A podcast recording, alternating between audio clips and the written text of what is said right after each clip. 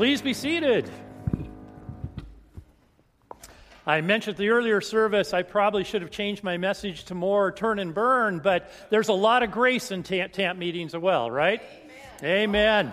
Amen. Well, I'm Dick, and I'm one of the pastors here at Faith Covenant Church, and I want to welcome you to this morning's worship service. It still is morning, barely, and uh, we're so glad you are with us. Now, many of you know that I was ordained here in this church over two decades ago and God called us into the formal ministry. We served in Tucson for about four years and Lake Tahoe, suffering for Jesus for 17 years. But we knew this was always going to be our home.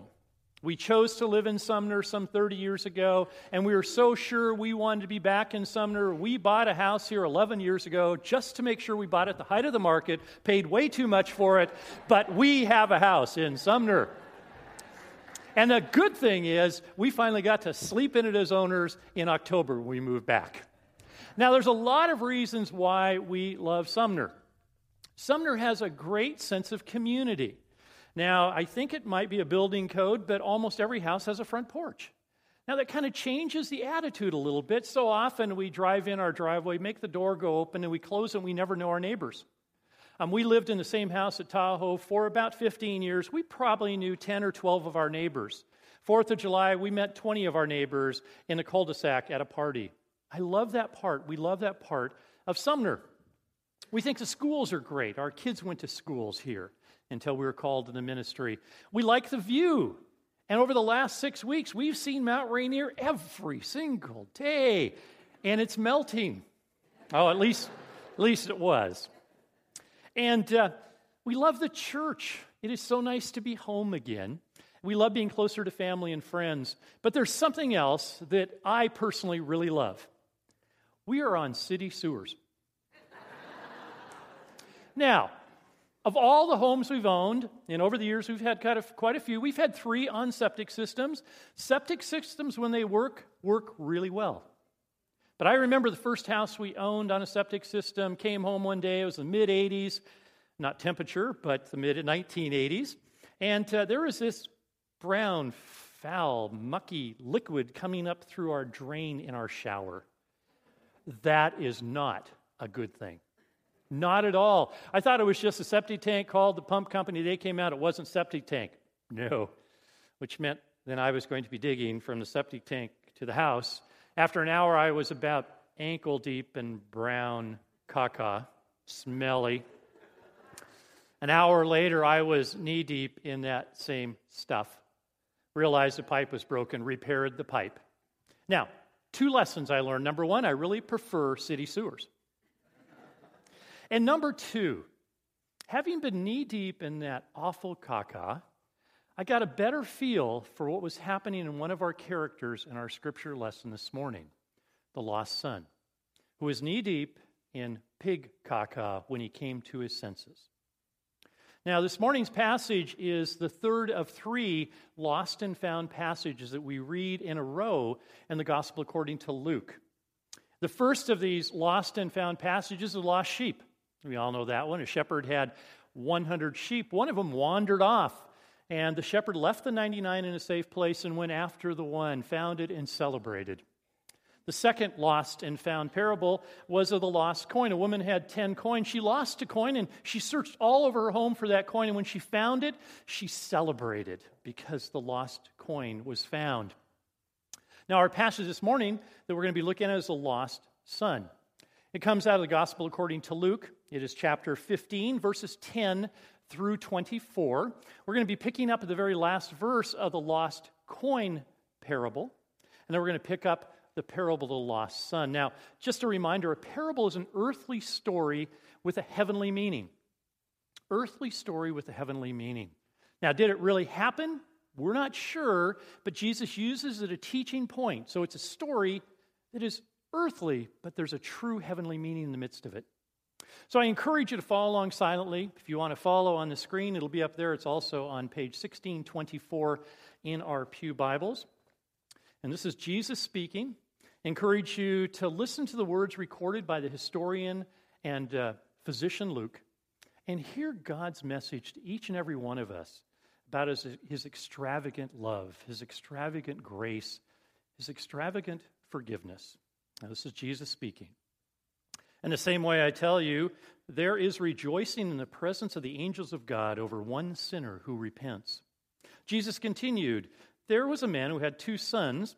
The younger one said to his father, Father, give me my share of the estate. So the father divided his property between the sons. Not long after that, the younger son got together all he had, set off for a distant country, and there squandered his wealth in wild living.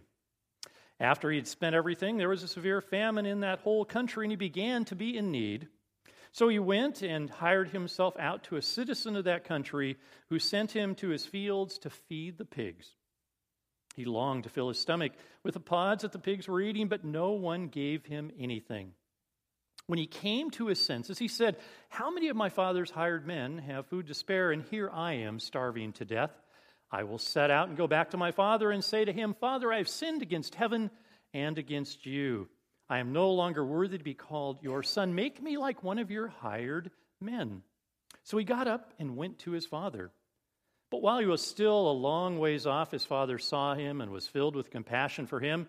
He ran to his son, threw his arms around him, and kissed him. The son said to him, Father, I have sinned against heaven and against you. I am no longer worthy to be called your son. But the father said to his servants, Quick, bring the best robe and put it on him. Put a ring on his finger and sandals on his feet. Bring the fattened calf and kill it. Let's have a feast and celebrate. For this son of mine was dead and is alive again. He was lost and is found. So they began to celebrate. Please join with me in prayer. Ah, Lord God, it is truly a pleasure, a privilege, and an honor to be worshiping you here in this place this day, Lord. Lord, we thank you for your word made flesh and your Son and our Savior, Jesus Christ. And we thank you for your written word. This day, Lord, we ask you to illuminate our hearts and our minds by your Holy Spirit. We might hear the message you have for us, and Lord, we might apply it in our lives each and every day. In Jesus' name we pray. Amen. Lost sons. Lost son is, is a little bit a little bit like a rebel. He kind of wanted to do it his way. Convention said he never should have asked for his share of the estate. Convention said he should have been there. Tradition said he should have been on his property with his father. And, and when his father died, he and his brother would have continued farming that same property. A little bit of a rebel. I wonder, any of us that way at times in our lives, maybe even a little bit today, we want it our way. We don't necessarily want to follow what we think maybe we should be doing. Maybe there are some parts of our lives we haven't fully surrendered to the Lord. It could be. Certainly, some parts of my life that God's far from done with me yet. Uh, just ask my wife, Mary Kay. She's not here, so you can't ask her. It's a good thing. But uh, maybe there are some parts of our lives that are that way. Now, of all of Jesus' parables, this is probably the one we know the most. We could probably run through the outline of that um, from memory. We know this story. Father has two sons. The younger son comes and asks his father for his share of the inheritance. Now, kids ask for money all the time, but this is a little more than $20 for gas. Under that tradition back then, and what would have been expected, this, the older son would have gotten two thirds of the estate, and the younger son would have gotten one third. Pretty significant. Pretty significant. And then the father does divide up the estate. The son takes his third and he goes in, off into some foreign country and spends all of his money on wild living. Be a lot of money to spend on wild living. We're not sure of all the details, but it must have been pretty wild to blow through all of that money that quickly.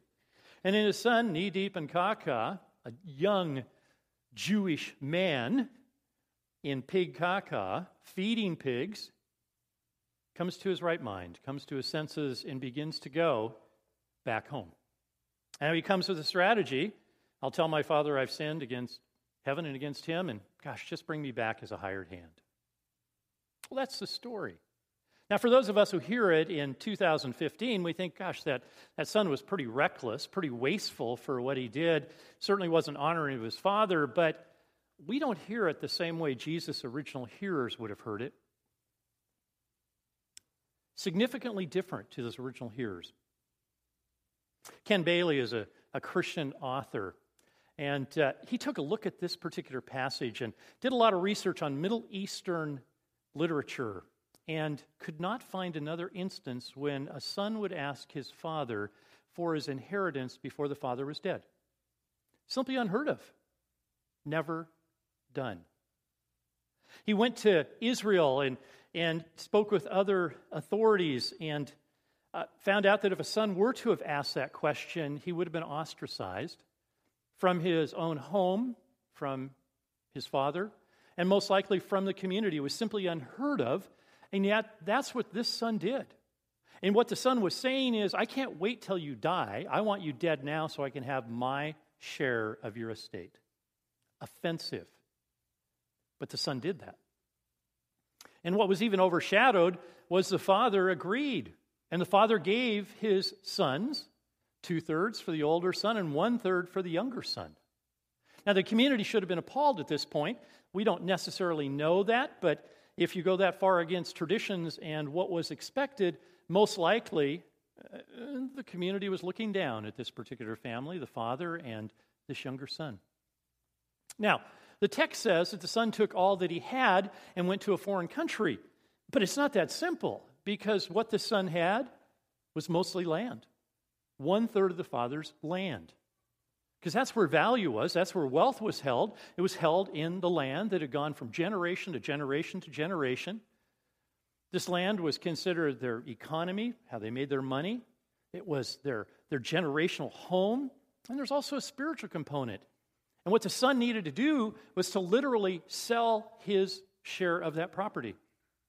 Now, the town folks already heard about this. The village knew all about it. I can imagine that when the son went to try to sell his land, many people would simply shun him, ostracize him.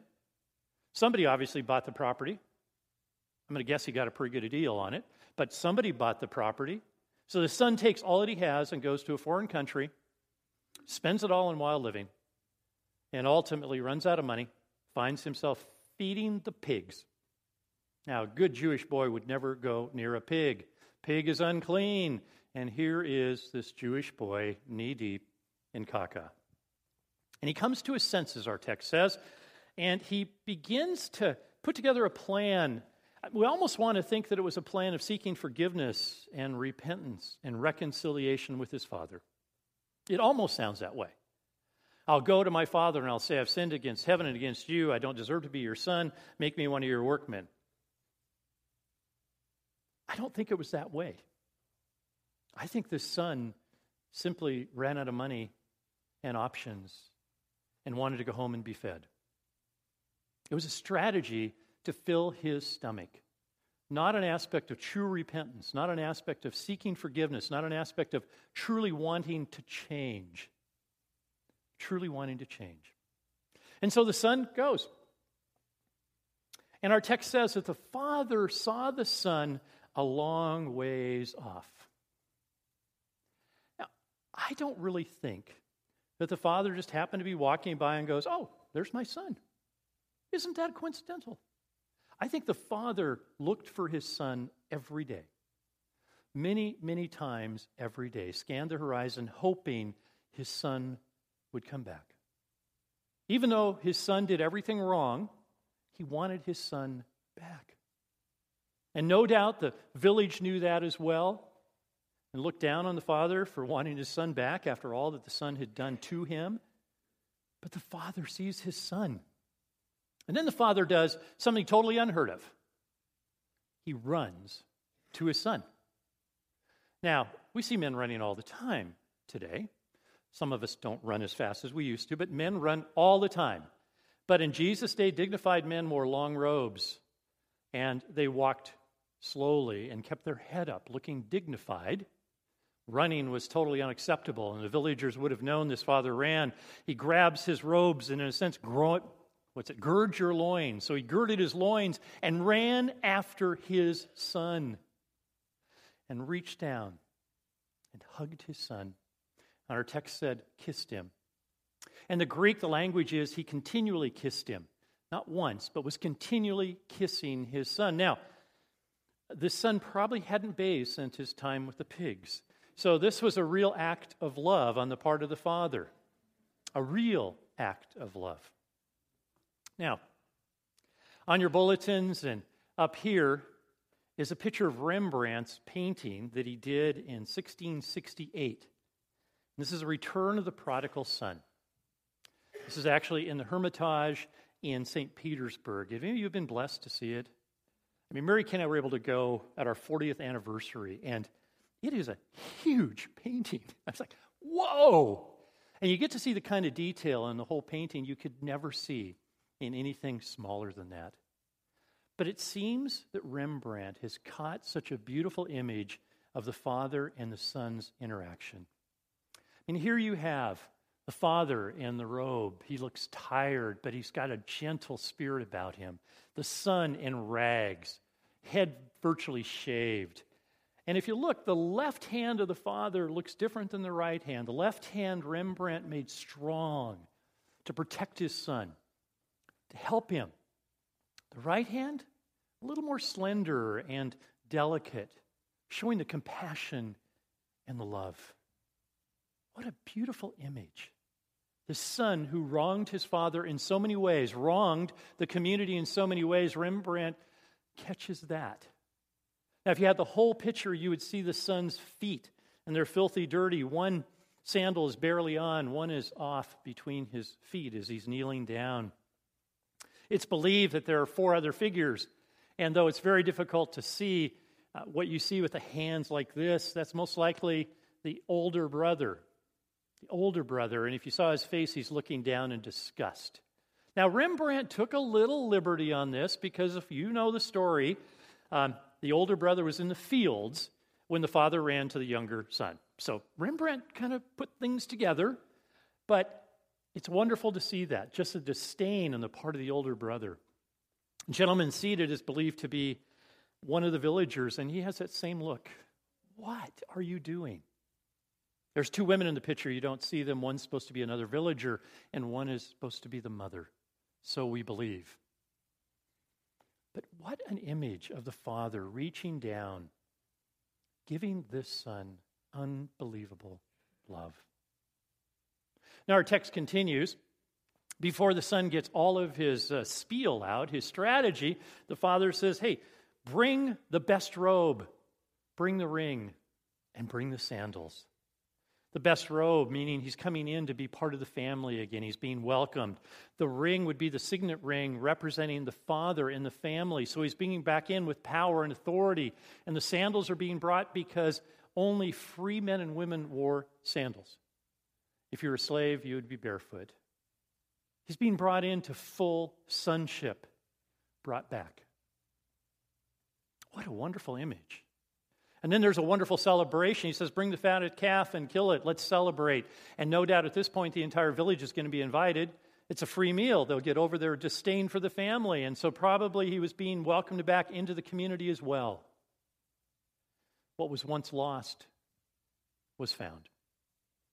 Now, this is known as the parable of the lost son. It's also known as uh, the parable of the prodigal son. The parable of the prodigal son. You know what prodigal means?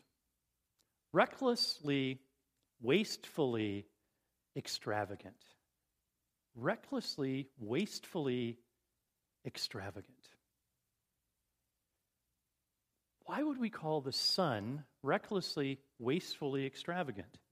Well, he was certain reckless and wasteful in the way he took one third of the entire estate.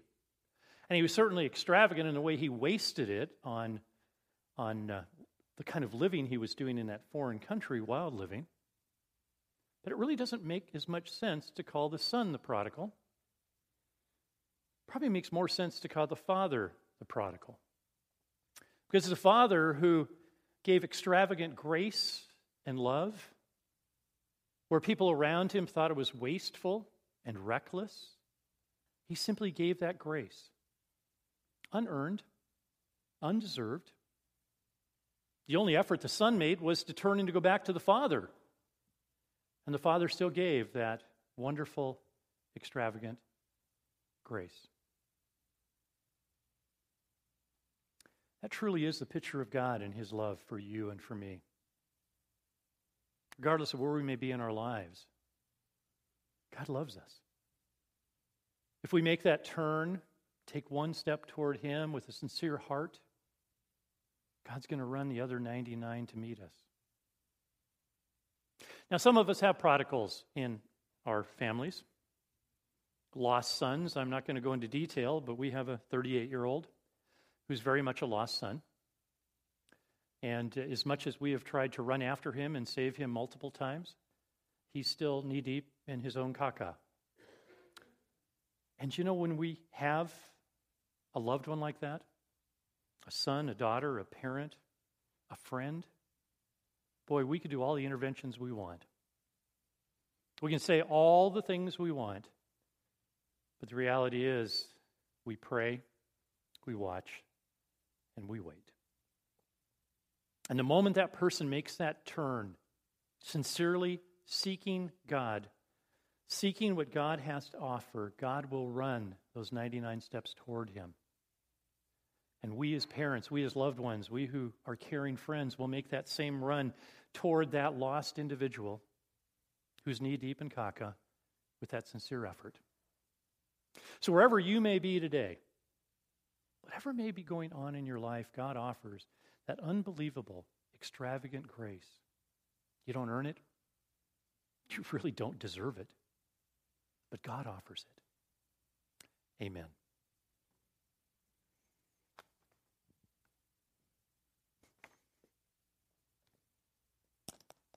I think we're up.